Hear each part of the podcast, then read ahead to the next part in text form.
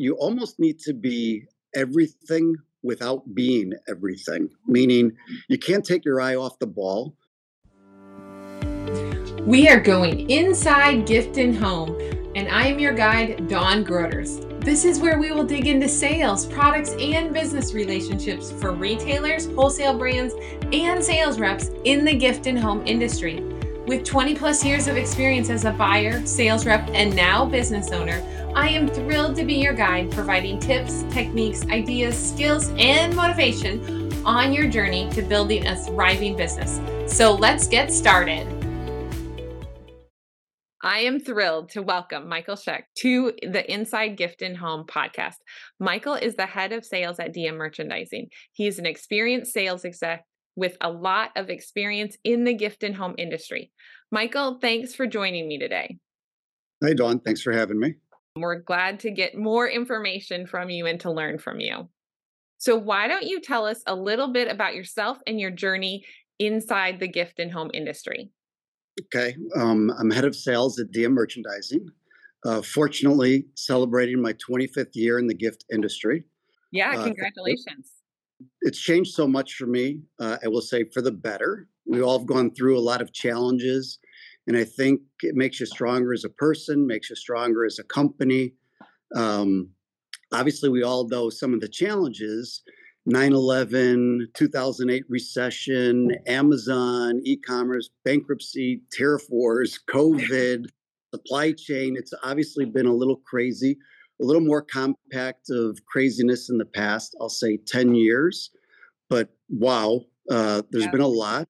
And I think, again, I've become stronger because of it. Mm-hmm.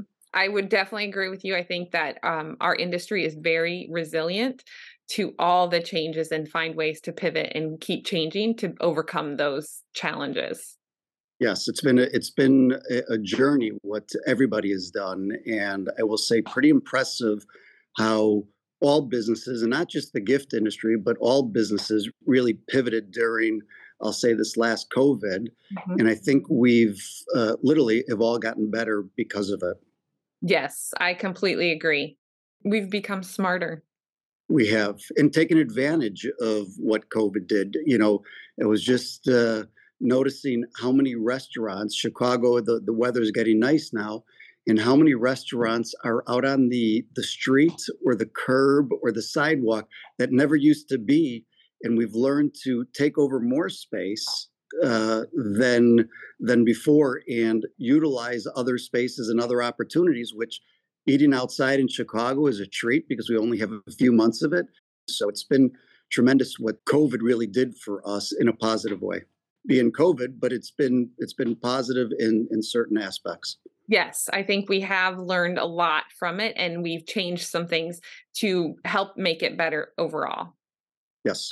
So, in DM Merchandise's business, you have multiple chains in your wholesale business. And since you're head of the sales, I'm sure you're very aware of all of the things that are going on. So, can you share with us how those channels work and why each channel is important in your business? Yes. So, importance, you almost need to be everything without being everything, meaning you can't take your eye off the ball, but you need to be prepared for changes Mm-hmm. So let's say the past 25 years for me, there was no web. That was not part of the, the mix. Today, it's a big part. Today, the, the buyer might not be doing buying from nine to five, and you need to have presence after hours or teach them or talk to them a different way about the product. You know, really, I think COVID, like I said, changed the way people work. So I'm sure most of us get emails after hours a lot of my buyers might be doing, let's say, babysitting or whatever it is during the day because they're working from home. And you need to be prepared to respond to them at 10 o'clock at night because that's when they're doing their buying or they're want to have their conversations.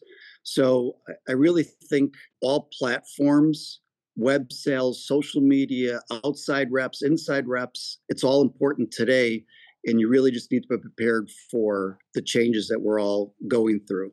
So I'll say some of our channels, it's just changed, and you need to be almost everything again without being everything. Yeah, yeah, I agree with you. You have to be able to have so many different channels to be able to meet the buyers where they're at and how they want to buy. Yes. Okay, so I know that DM Merchandising has an inside sales team. So let's dive a little bit deeper into that. And why do you think that it's important for DM Merchandising to have an inside sales team? Well, I think you need to support the outside sales reps as much as possible. They are what I refer to the boots on the ground. They're the backbone of every good sales team. For this reason, the inside sales group is very important. Having someone with the inside knowledge, um, the knowledge of the product, what's happening, when things are shipping, when it's going to be in. We have over 3,000 items, and we are lucky to have it all in our showroom. But an outside salesperson has it in a suitcase or a bag, and you fit, you know, 30 items. So having someone on the inside that can grab a, an item, talk about it, refer to it, measure it, feel it, and explain it, I think makes a, a big difference. You know, obviously having the the reps out there, they have the relationships, but mm-hmm. on the inside, we're trying to have the relationship with the rep to be their source of information on the inside and really just support them. That's the most important part is supporting the outside sales rep. Yes, and I completely agree with you. Those outside sales reps are the boots on the ground, they're the backbone. And how your inside sales team then supports them is the best thing that you can do for them. Yes, absolutely. Okay, so what is the biggest lesson you have learned from customers from them working with your inside sales team? That maybe you don't hear from outside sales reps? So, what we've learned is by talking to the customers across the country, actually across the world, but across the country, we hear different trends. Sometimes things might start in New York or California before it trickles down to, let's say, you know, Michigan or Iowa. So, hearing some of these things from the customers from all over is a little different from hearing it from the rep. The reps work territory. So you're going to hear just what is happening in that territory. But we have an advantage of talking to all the customers. Part of why I enjoy working at all the trade shows. You have people from all over the country, and they're going to tell you what's working. And listening to the customer is so important. Where again, a rep might just have a little tunnel vision of what just happened in their area. And that's fine because that's what they're selling is that area. Yes, definitely. Definitely.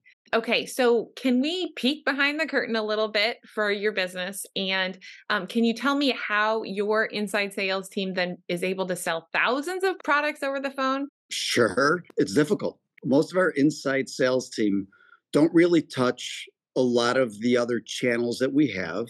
A lot of that's automated, automated functions. As an example, we have a webmaster that takes care of our 247dm.com. Um, it doesn't need to be necessarily a salesperson making calls, but our insight team is focused on touching the customer via if it's a phone, an email, a Zoom, any any avenue that we have to really reach out and touch that that customer. Okay, good to know.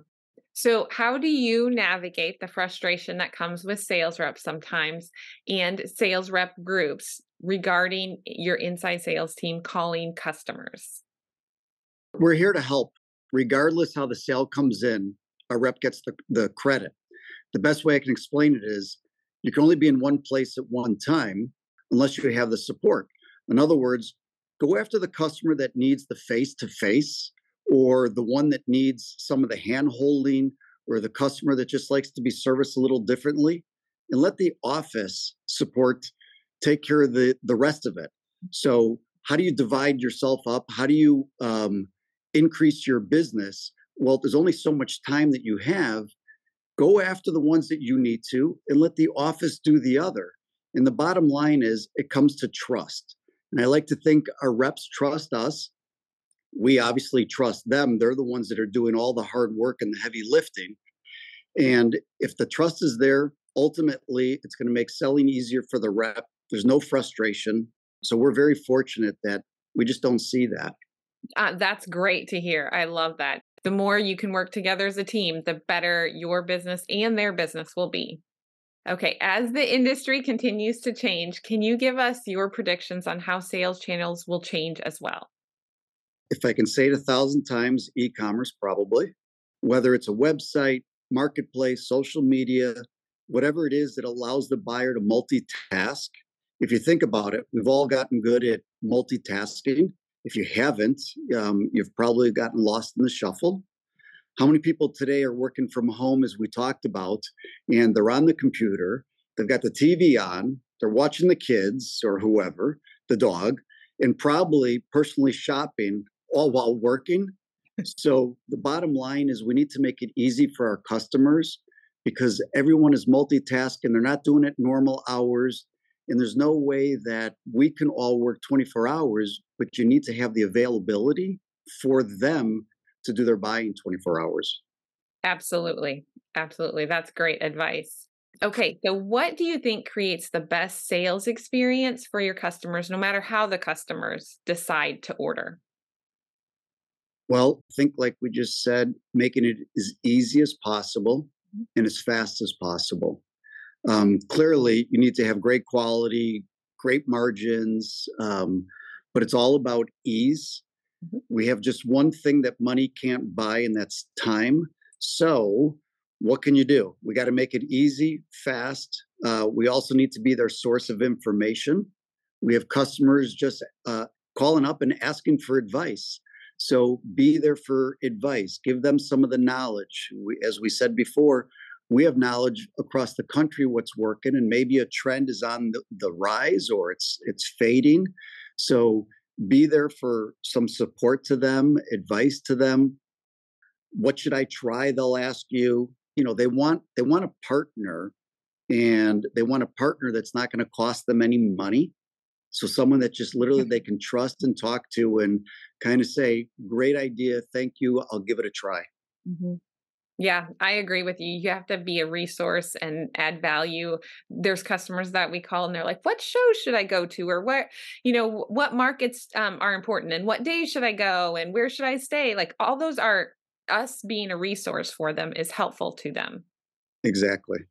Well, thank you so much, Michael, for your time today. I really appreciate it. You're a wealth of knowledge, and I really enjoy um, our conversation today. Thank you, Dawn. Thanks for joining me on this journey inside Gift and Home. And if you have a friend in the industry that would enjoy this podcast, please share it with them and hit subscribe so you'll never miss an episode.